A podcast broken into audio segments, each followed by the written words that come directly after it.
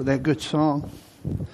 I always think about a, a friend of mine who uh, was a radio announcer for a Christian radio station. He introduced me to that song, and uh, I'd never heard it before. He, his wife had left him, was going through a very nasty divorce, and I didn't know it, but he had contemplated taking his life, and he was working late nights. Uh, we call it spinning records, but they weren't doing that. This is about 20 years ago or so. And he came across that song, and he told me he would just play that song for other people, but he was thinking about it for himself. I always think about him, want to hear that. Think about myself. It's a, a good song, a good Savior. Thank you so much. Uh, want you to pray for my mom. She was in the emergency room last night for a long time.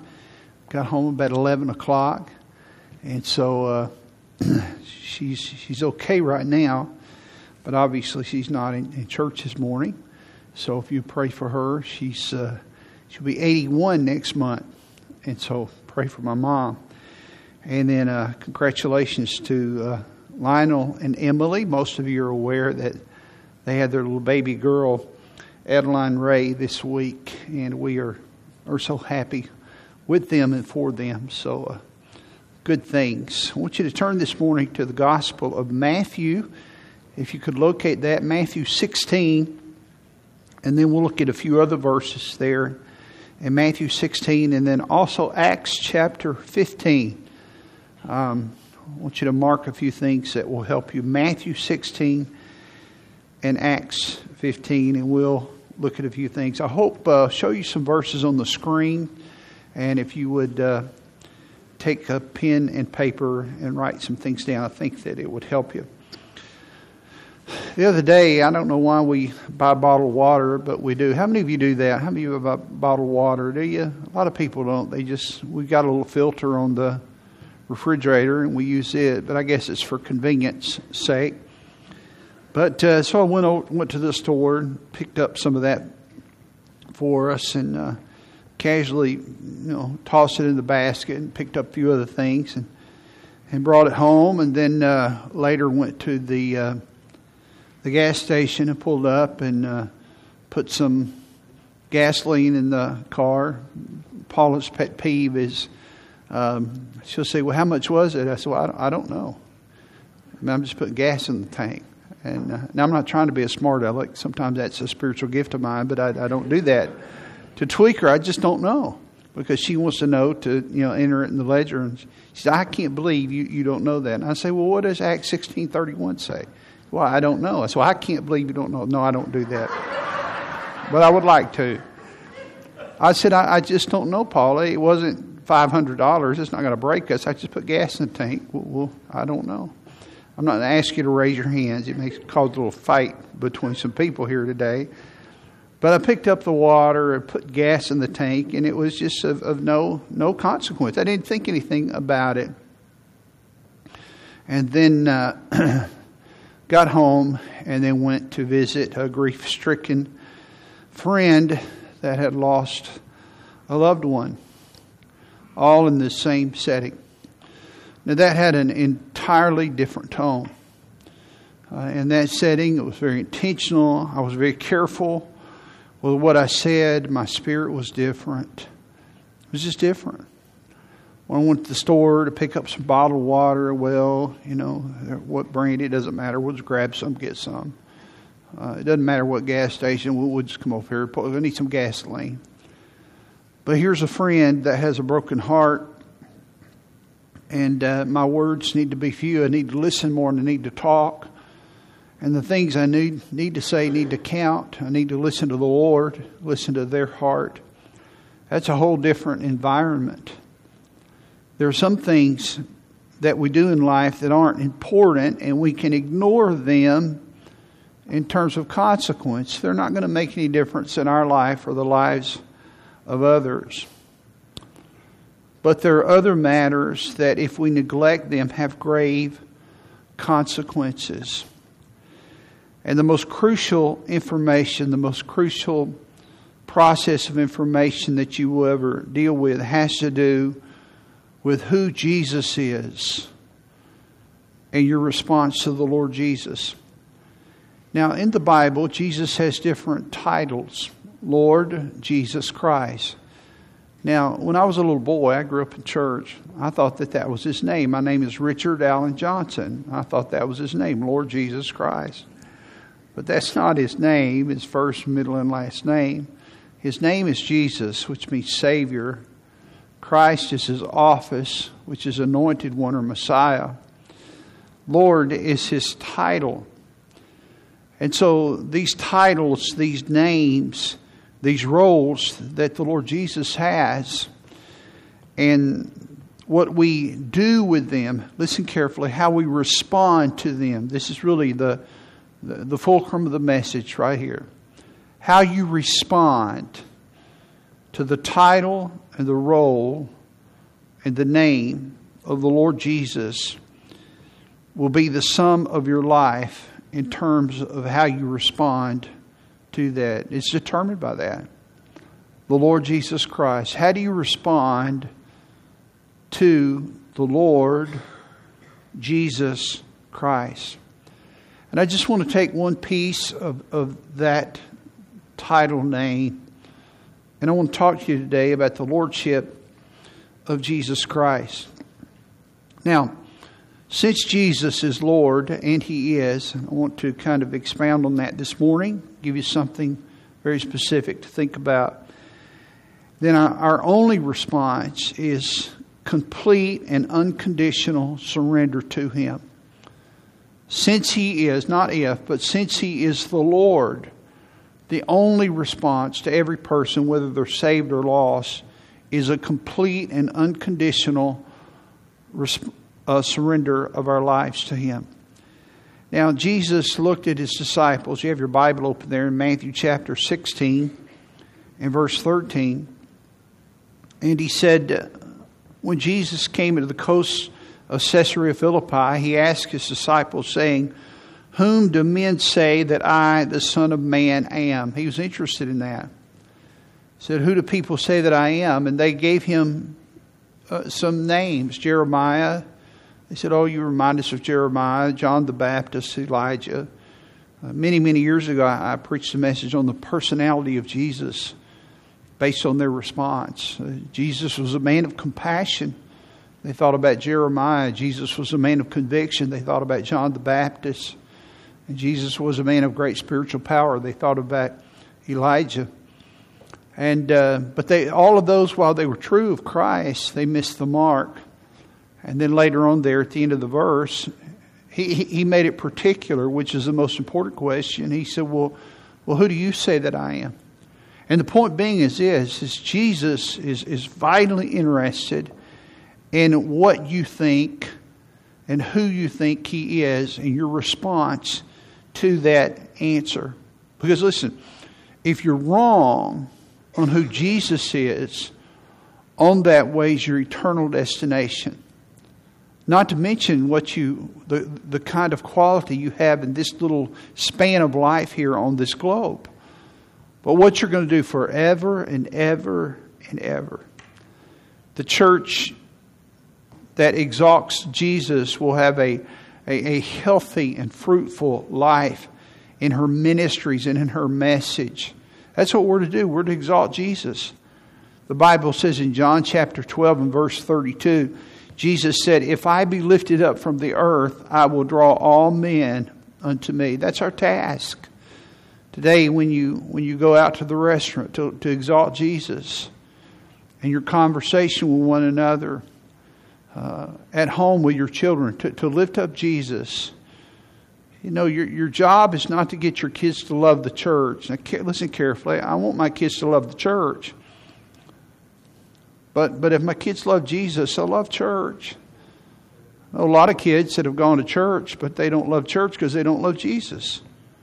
The problem is Jesus. Jesus said, if you'll lift me up, lift me up. What do you think about Jesus? What do you think about the Lord Jesus Christ? Jack Hudson said this. He said, Make much of Jesus, and he will make much of you. I think that's true of our church. If we will make much of Jesus, he will make much of, of Friendship Baptist Church. We're not to be concerned about the growth of our church. We're to be concerned about exalting Jesus. You know, I, am not concerned about that people know what, uh, if, if we do something that's associated with our church. I sure don't want to know the bad things. I mean, I've told you this before. One of our previous churches, we had little bumper stickers that said, uh, Follow me as I go to, to Calvary Road Baptist Church. And I remember when I came to this church, I thought, I'm never making those. I don't put it on some of you bumper stickers, you know. Follow me as a Zoom. I said, I, I don't think so. We, we, won't do that. We'll put some other churches on there. Go out there and follow me as I go put, put that one on there. And uh, the, make much of Jesus, and he, he will make much of our church. Make much of Jesus in the song service and in our personal lives.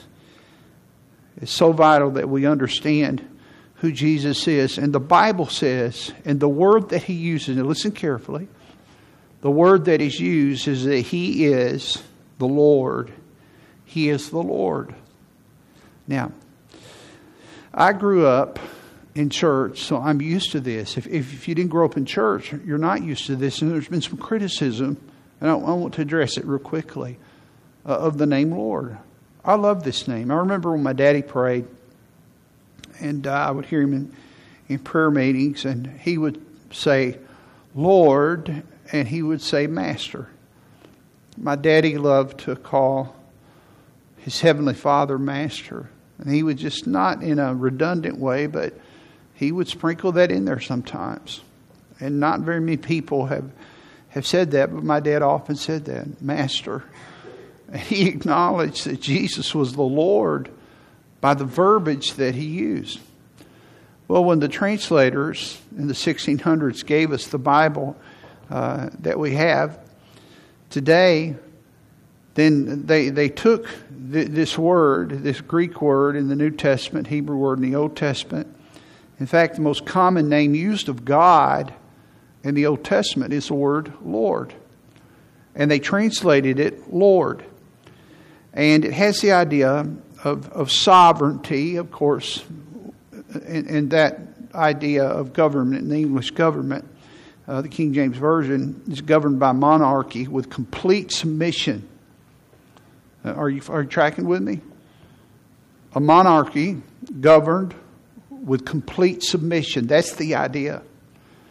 And, and I've heard some people, and I'm not going to fight this fight other than I want you to think with me and they'll say, well, we want to explain that to people because they can't understand that. So, what it means is Lord means like boss or CEO. You want to make Jesus uh, the boss of your life or the king of your life. Well, nobody understands that either, you know, really.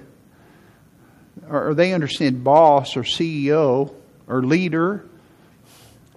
And um, I guess the, the best I can explain it is this is that and this is kind of a historical reference somewhat, but it's also true that when you use, use those terms, it only describes a particular section of authority. If you're the boss, you're the boss of this division or the boss of this company. But when you're the Lord, you, you, you are the monarch of the entire country.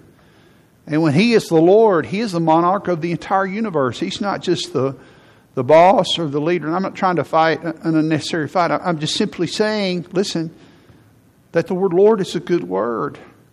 And his lordship, his authority, he's the king, he is the master. He's to be the ruler of your life, the Lord, the Lord Jesus Christ. At his birth, when the angels came to the shepherds in the field and they announced that he was to be born, he was declared to be the Lord. In Luke chapter 2 and verse 11, the Bible says, Unto you is born this day in the city of David a Savior, a Savior, not just a Savior, but a Savior which is Christ the Lord. Before he was even born, he wasn't just a Savior, but he was a Savior that was going to be the Lord, the King, the Master. after he was crucified and after he was risen again, one of his disciples, Thomas, was kind of an analytical mindset and he had some, some doubts. And Jesus came in John chapter 20, which was kind of, some people said the first, quote, Sunday night service in the history of the world. But it was a Sunday, it was a Lord's Day, Sunday evening. And he walked right through the door. The molecular structure of his body, he just walked right through the door. And the Bible says they were a little bit afraid. And Thomas was there. He wasn't there at any other time, but he had gathered with him that night. In John chapter 20, verse 28, here's what Thomas said. And Thomas answered, he's speaking to Jesus, and said, What's this? He said, My Lord and my God. He not only acknowledged him as God, which if he's God, he's going to be the Lord, but before his, before his birth, he was announced as being Lord, and now after his resurrection, he's still the Lord because he is the Lord Jesus Christ. The word Lord in the Bible, in the New Testament, means supreme in authority. Again, it means master. It has the idea of controlling. He is the controller, He is the authority. In Acts chapter 15, the Bible says, But we believe that through the grace of the Lord Jesus Christ, we shall be saved. And interesting, there's that trilogy of words again. It doesn't say we believe that through the grace of Christ we shall be saved, though it could say that. It doesn't say through the grace of Jesus we shall be saved, though it could say that. And it doesn't say through the grace of the Lord, though it could say that. It says through the grace of the Lord Jesus Christ. Every one of those names is important, but He is the Lord. Is He the Lord of your life? Is He the master of your life? Who calls the shots in your life? Who is the authority in your life?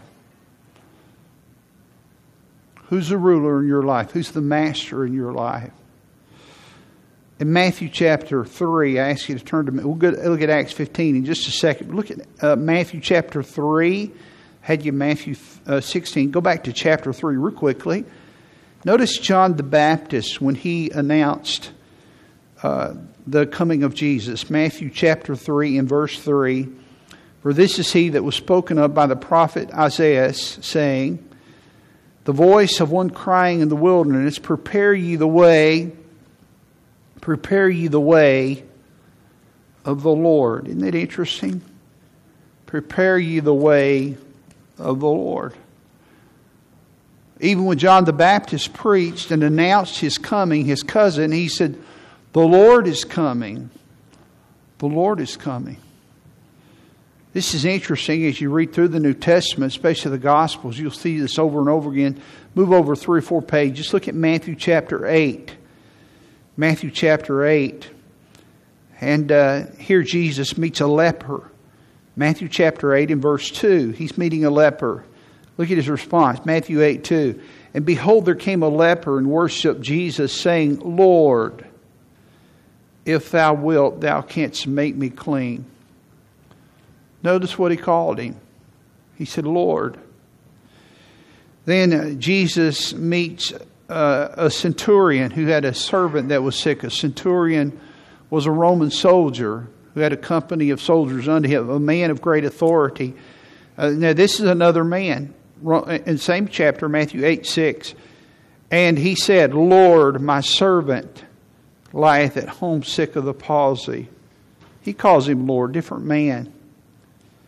In Matthew chapter 8 and verse 21, a man came to Jesus. This is another man. And he was contemplating discipleship. And another of his disciples said unto him, Lord, suffer me first to go and bury my father. I'll come back to that later. Lord. Now, these are three different people.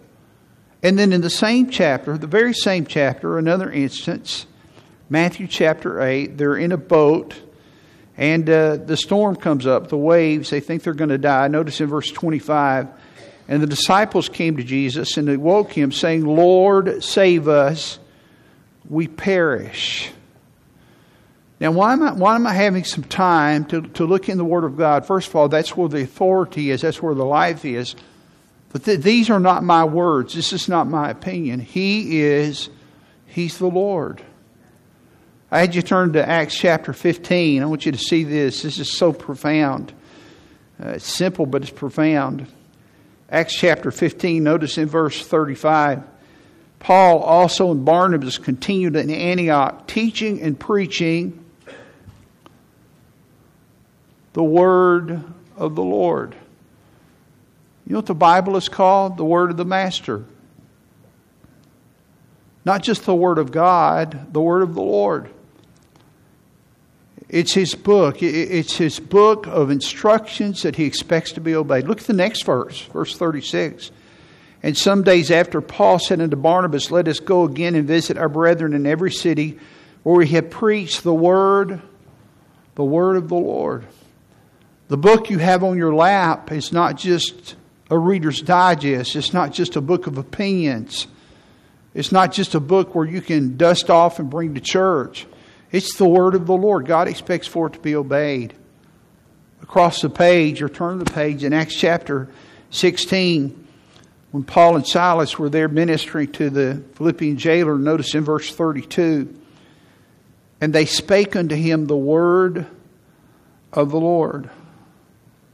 They spake unto him the word of the Lord. Over and over again, the Bible is called the word of the Lord. It means this it means that he is in charge, and He's given us a book that tells us what He expects. His authority is mediated through His Word. You know, one of, one of my tasks as a pastor is to get you to live under the authority of the Word of God. Now, that's not my. I, when I stand before Jesus, I won't give an account for whether you do that or not, that you will. But it is my job to teach you and to challenge you to do that. It's the word, not the word of Rick's, not the word of the church, not the word of the Pope. It's the word of the Lord.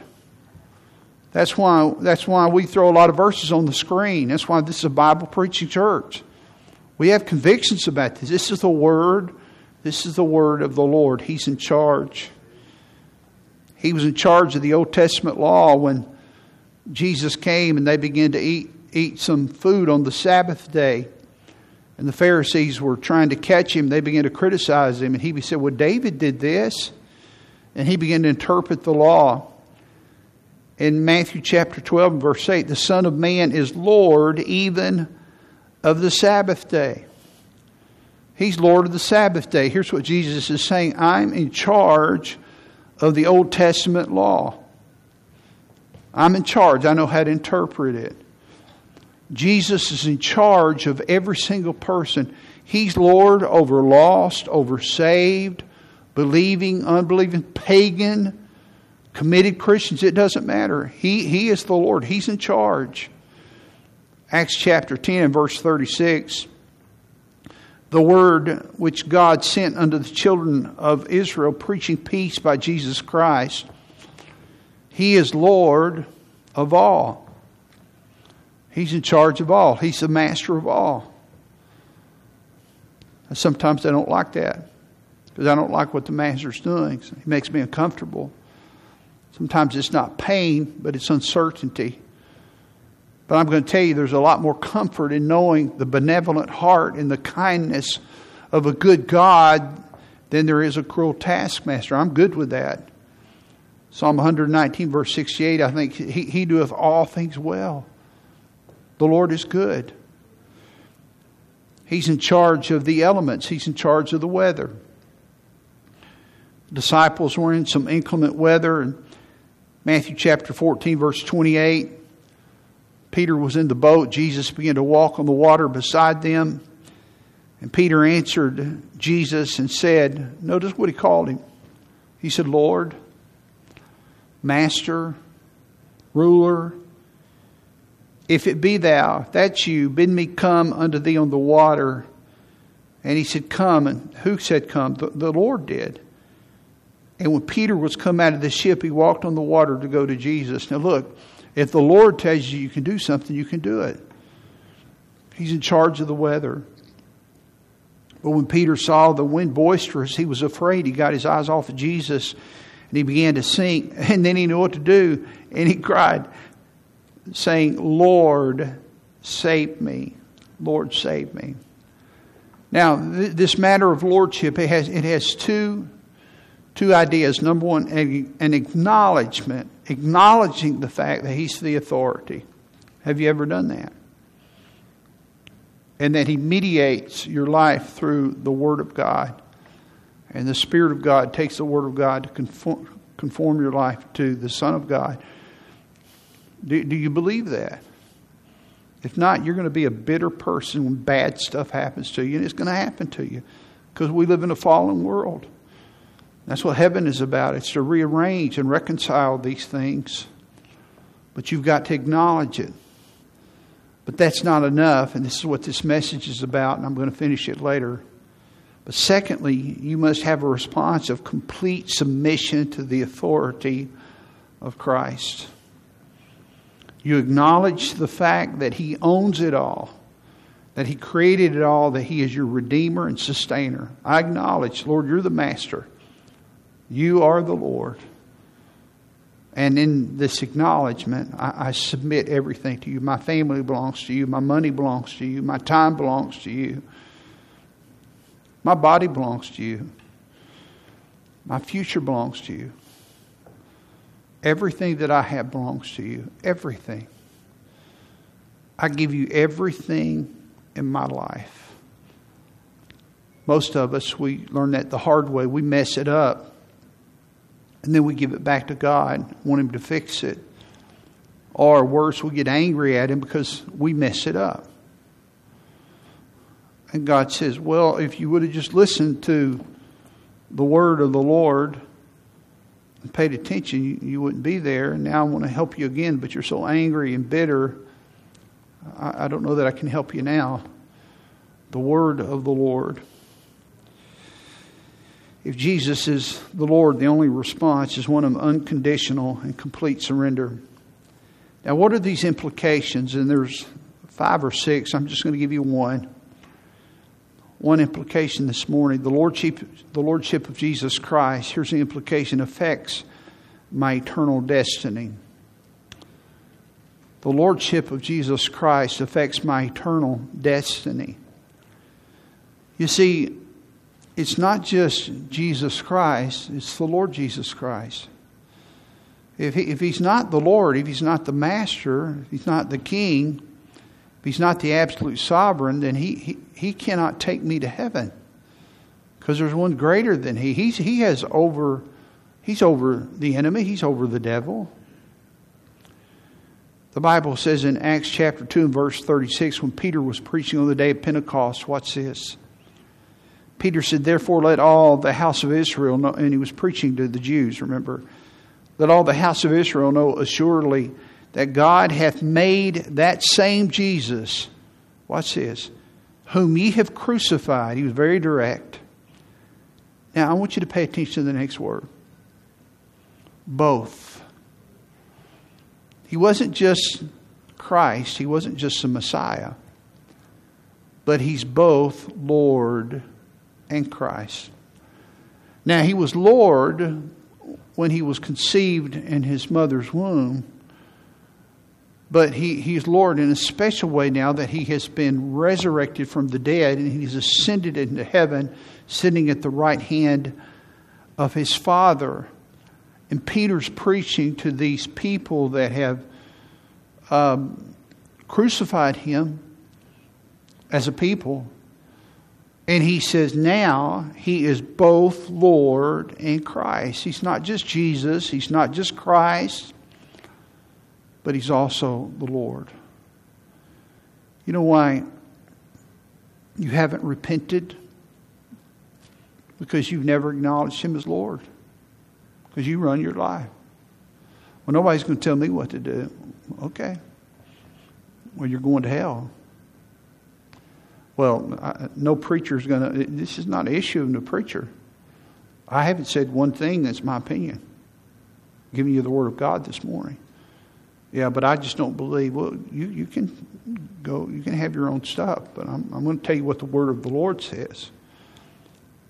You see, repentance grapples with authority. And when you come to the place where you say, okay, I am no longer going to be the authority in my life, then you become broken over that and you begin to submit to the law of God in your life. I don't mean in a legal way, but in a heartbroken way. And your spirit, small as your attitude begins to change. Here's what repentance is repentance is a change of mind that leads to change of action. Now, repentance is not a change of action. So, well, I thought it was. No, that's what the Bible calls the fruits of repentance. Change of action is reformation. That's what lost church members do. They come in and they, they change their behavior for a while. They stop cussing, they stop drinking, they stop this, and then they add this, they and then they go back to it. Second Peter two talks about it. They they go back as a dog goes back to the vomit. They go back to their old life because what they did when, when, you, when you clean up a pig, this is all in 2 Peter 2, you clean up a pig, they're going to go back to the slop because it's in their nature. You just cleaned them up externally. Repentance is not external, it's internal. Repentance is a change of mind, it's a change of your heart that leads to a change of action. That's why here at this church, because it's based on the word of the Lord, we aim for the heart. Because out of the abundance of the heart, the mouth speaks. That's where the behavior is at. See, some of you, listen carefully, you acknowledge the Lordship of Christ, but it does not affect the way that you live. That's dangerous. If I were to ask you, do you believe in the Lordship of Christ? You would say, well, yes. But what's scary is it, it doesn't affect anything in the way you live. It doesn't affect your church attendance. It doesn't affect your Bible reading. It doesn't affect your, your financial giving, your tithing. It doesn't affect the way you use your time. It doesn't affect the way that you raise your children. Doesn't affect anything. But as, you give mental assent to the fact, well, yeah, I believe in the deity of Christ, I believe in the authority of God. But there are no fruits of repentance because the authority of God has never conquered you because your will has never submitted to it. And this is an eternal question. Romans chapter 10 and verse 9, the very first Bible verse I learned, it says that if thou shalt confess with thy mouth or agree with this, watch what it says. That if thou shalt confess with thy mouth, Jesus, no. That if thou shalt confess with thy mouth the Lord Jesus and shall believe in your heart. Remember, repentance is a change of mind that leads to change of behavior. That if thou shalt confess with thy mouth the Lord Jesus and shalt believe in thine heart that God hath raised him from the dead, that he is who he says he is, and he did what he said he would do, thou shalt be saved. But it's not just, oh, yeah, I'm kind of interested in being saved. Sometimes I, I, go to camp, and I love camp ministry. And, and you can't always tell who's saved and who's not. But I can't help sometimes but wonder something's wrong. Something's wrong with that kid. There's no conviction, there's no brokenness.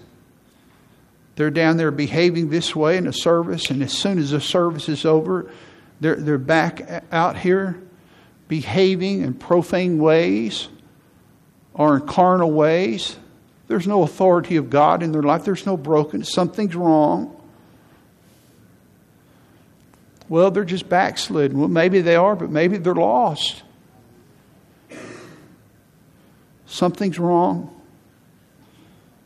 Romans 10 12. For there is no difference between the Jew and the Greek, for the same Lord same passage over all is rich unto all that call on him. Next verse, verse 13 For whosoever shall call upon the name of the Lord shall be saved. Whosoever shall be called the name of the Lord, his name is Jesus. But Jesus is the Lord, he's the Savior. I see myself as a sinner, and I need him. Paul was under conviction. He had seen Stephen, who had been murdered, the first Christian martyr. Paul was holding his garments there, and uh, it, it really broke his conscience. Back then, they would, they would have these. Uh, to, to prod the animals on, they, they would have these sticks, and at the end of it, they would sharpen end, and, and they would prod the animals, the ox, to, to get them to go on. And uh, they would prick them. They, they would go on to get them to motivate them. It was a picture of conviction. That's uncomfortable where God would poke you. Paul was under conviction on the road to Damascus to go kill some Christians. Acts chapter 9 and verse 5. He met the Lord and he said, Who art thou, Lord? Isn't that interesting?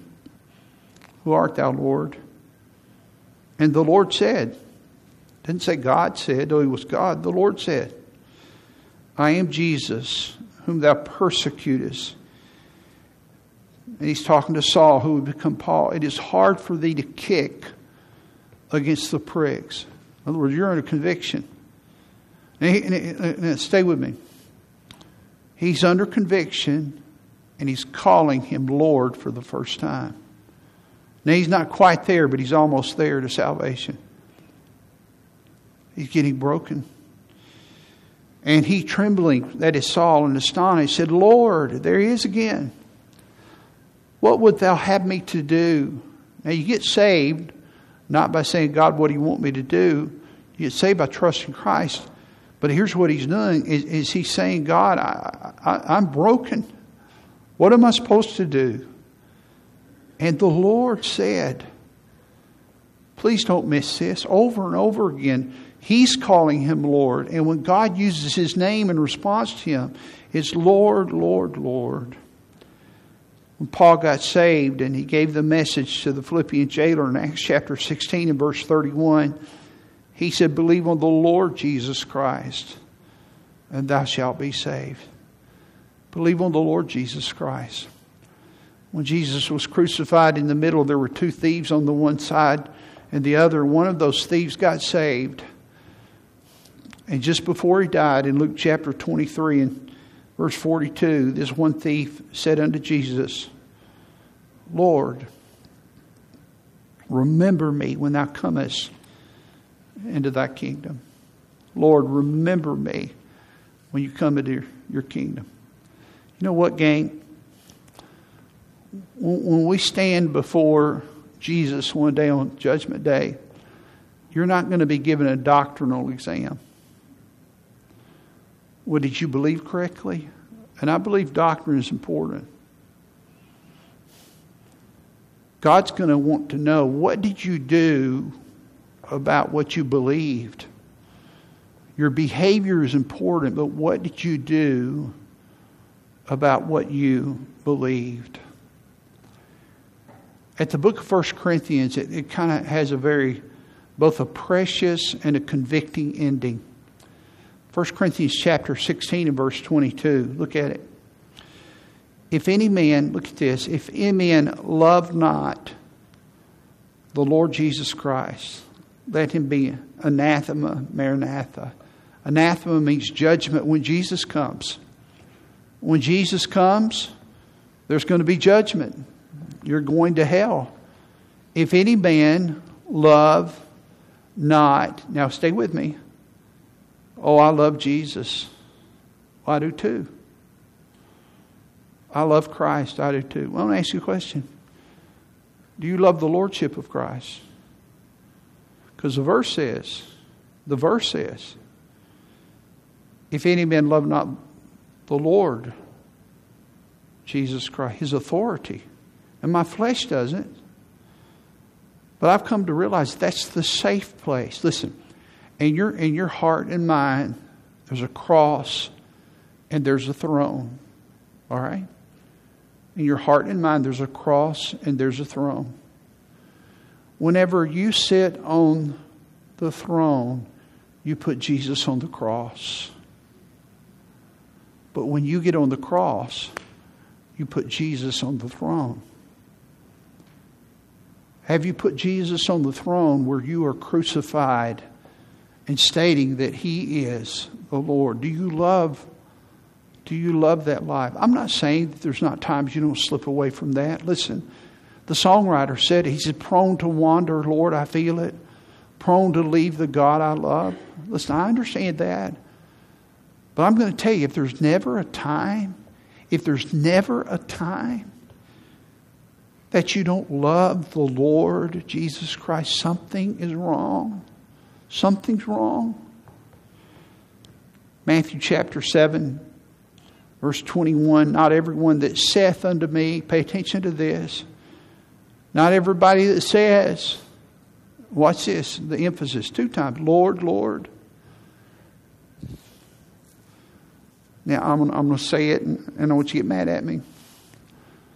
I'm worried about the praise generation. I love praise. I wept last night. I watched, I watched music on television. I wept for an hour.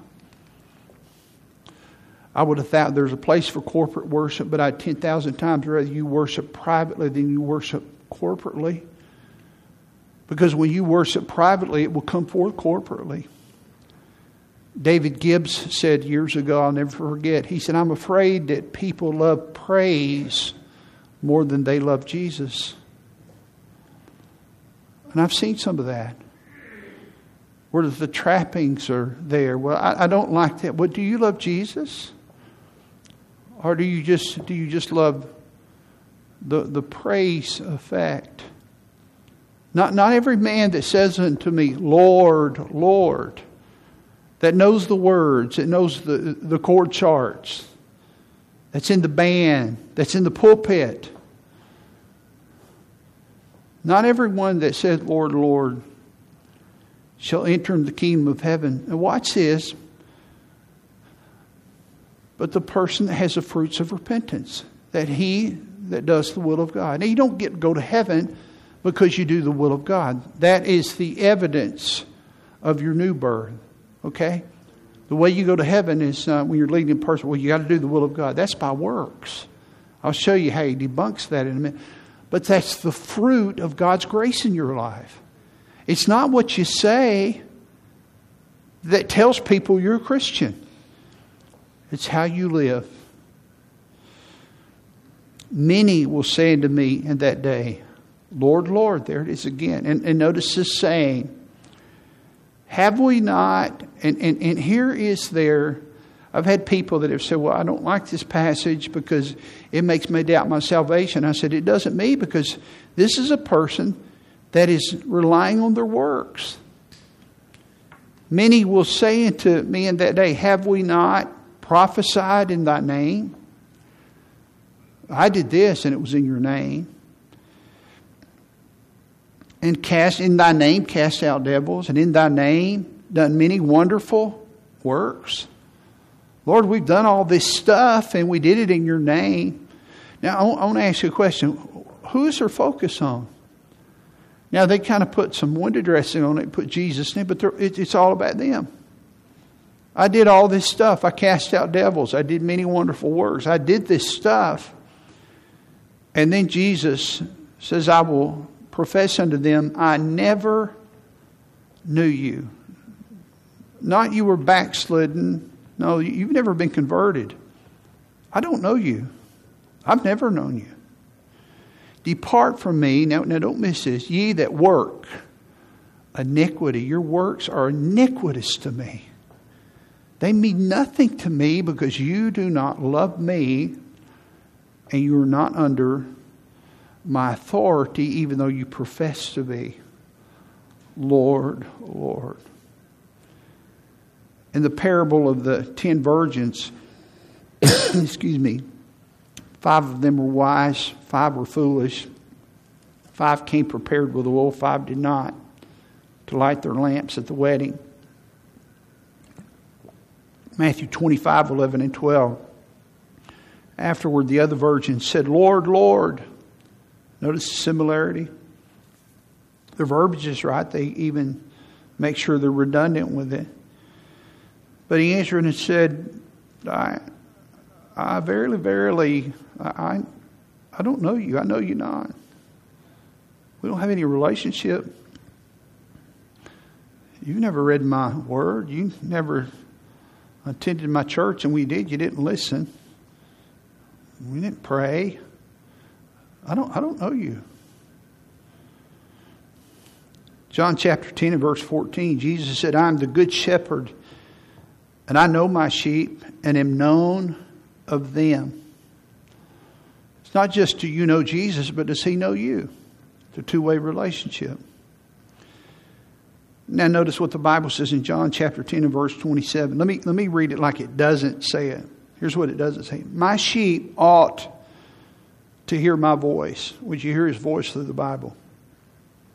And through the Word of God as is preached and taught. Now, you ought to hear the voice of God. I've heard preachers, now you hear the Bible, so you ought to hear his. No, it doesn't say that. If you're a sheep and not a goat, you will hear his voice. You may not like it, it may convict you, but you will hear his voice. It's a voice of authority, and I know them, and they follow me. Not they ought to follow me. And it's not about perfection, it's about direction. That's why the shepherd had a he had a staff. One end had a crook, and the other end had, had a knob thing. Sometimes he would spank them because they would get out of line. But they followed their shepherd. He'd go after them when they didn't. They followed the shepherd. A magazine, ladies' magazine of 25,000 readers between the ages of 18 and 20, 35, said of, of the survey of 25,000 readers, 70, 70% prayed, said they prayed. 87% felt like God was always helping them or had helped them through a particular period in their life. So the vast majority said prayed or God is active in their life. But they also, the same group, the same sample, they kind of cherry picked and ignored what they wanted and without discarding their faith. So they wanted to have the Christian faith, but they didn't want to embrace it all. The same poll found that nearly half of the sample disagreed with their church's teaching on premarital sex, and a third 42% of single women disagreed with their religion on abortion. There's a disconnect between what the Bible meant in terms of application and this romanticization of Christianity. Oh, the Lord has helped me. Well, my church over here. Well, what does the word of the Lord say? Does it have a place of authority in your life? Are you, are you submitted to it? Well, no, no, that's just your opinion. Well, no, pretty, it's pretty clear. A Gallup poll showed that 78% of Americans expect to go to heaven when they die. However, many of them hardly ever pray, read the Bible, or attend church. They admit that they live to please themselves instead of God. I wonder why these people would want to go to heaven. In an article entitled, Are We Ready for Heaven? Maurice Irwin points out that only 34% of Americans who call themselves Christians attend church at least once a week. Listen to this. Irwin says, We sing when all my labors and trials are o'er, and I am safe on that beautiful shore. Just to be near the dear Lord I adore will through the ages be glory for me. However, unless our attitudes towards the Lord and our appreciation who changed greatly, heaven may be more of a shock than a glory. Do you know the Lord of the universe? Have you just given a mental assent to a doctrinal statement? Have you submitted to his authority? Titus chapter 1 and verse 16 says, They profess that they know God. Oh, I, I know God. But in works and the fruit of repentance, they deny him.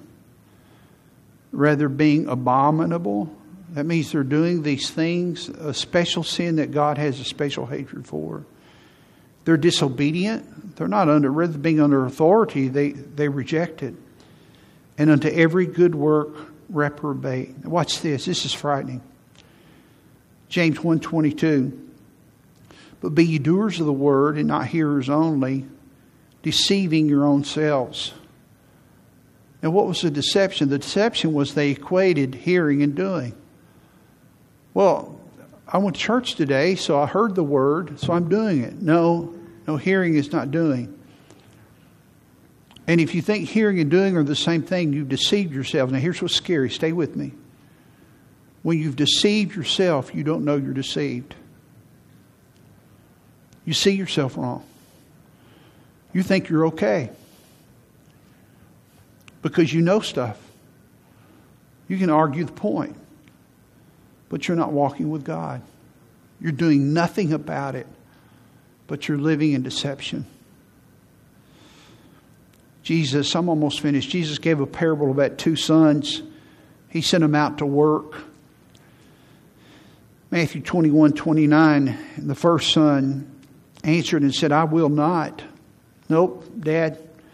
But afterward he repented and he went. And he came to his second son and said likewise. And he, the second son, answered, Yes, sir, I go. Okay, I will. But he went not. Whether of them twain or them two did the will of his father. And they say unto him, The first. The one that said, Well, no, but then later on he repented and changed. And Jesus saith unto them, Verily I say unto you, that the publicans and the harlots, that is the, the low lives of society to these religious people, they're going to go into heaven before you. Because they, they have broken the law of God, but now they're repenting. And you know it, but you're so self deceived you won't do it. You're not under the authority of the word of the Lord. Luke 11 28, blessed are they that hear the word of God and keep it. Can I ask you a question? Is your life impacted at all when you read the Bible on a daily basis, if you read it? And when you come to church, when you come to church and you hear sermons, and you walk out that door and you get in your car, are you different at all? Does it make a discernible difference in your life? Blessed, there's a great blessing on a person that doesn't just hear the Word of God, but they keep it. Luke chapter 6 and verse 46, Jesus said, Why call you me Lord, Lord? and do not the things which I say. Why do you do that? Why don't we just dispose of that? Don't, don't call me Lord. Why are you calling me Dad, but you don't love me? Why do you call me Lord, but you don't obey me? When the angel came to Peter and he told him to eat something unclean that his religion forbade him to, but God told him to do it, he said something that you cannot say. He said, Not so, Lord. Peter didn't even know he'd done it. But here's what he was doing he'd been saying Lord so much like I do. Lord, Lord, Lord. He, he had forgotten what the word meant. And he said, No, Lord. You cannot say, No, Lord when God asks you to do something. When you come into the family of God, you come into a place where He's the Lord. 1 Corinthians 1 9, God is faithful by whom you were called into the fellowship of His Son, Jesus Christ our Lord. Now I beseech you by the name of our Lord Jesus Christ that you all speak the same thing. The Lordship of Jesus Christ affects my eternal destiny. I'm finished this morning. Are, are you submitted to, to Christ's authority in your life? I, I, didn't ask you, did you believe it? Do you believe it? But are you submitted to it? Years ago, I, I was preaching a message on the evidences of salvation. What does a Christian look like? That morning we had, I think, eight people saved. We had uh, a man that was here, and he he came down about the second or third verse, He took my hand and he said this. He said, I, I need to rededicate my life. I said, okay. And I prayed with him. Months later, I, I was with him in, a, in another scenario, and he was under great conviction, and he said, I, I need to be saved. I'm lost. I said, okay. He said, Do you remember several months ago? He said, when you were when you were preaching that morning? And I said, Yeah, I remember that. And he said, Do you remember when I came forward and I took you by the hand up front and I said, I need to rededicate my life? I said, I remember that. He said, Rick, when I left my seat, I was lost. And I came forward to get saved, and I knew I needed to get saved. But he said, from the time that I left my seat to the time that I got front, my pride took over. And I said, I can't tell anybody I'm lost. Everybody knows who I am. And so I changed my story and I changed my approach and I just said, I just want to rededicate my life. And there may be some of you that have never been broken before God. Some of you may be saved and you've drifted away from God. Some of you may have never been saved. You need to respond to the conviction of God. 44 years ago, in a few weeks, on July the 29th, 1975, I was in Banner Elk, North Carolina on a Tuesday night. And I went forward in service. And I, I put my life under the authority of God. I'd done that before on a few occasions with some issues. Listen, with some issues. Kind of picked out some things. But I'd never done it wholesale. Lock, stock, and barrel, hook, line, and sinker from the sole of my feet to the crown of my head. Everything that I have belongs to you, my future. Whatever you want me to do, wherever you want me to go, whatever you ask of me, that's what I'll do. I give you everything that I have.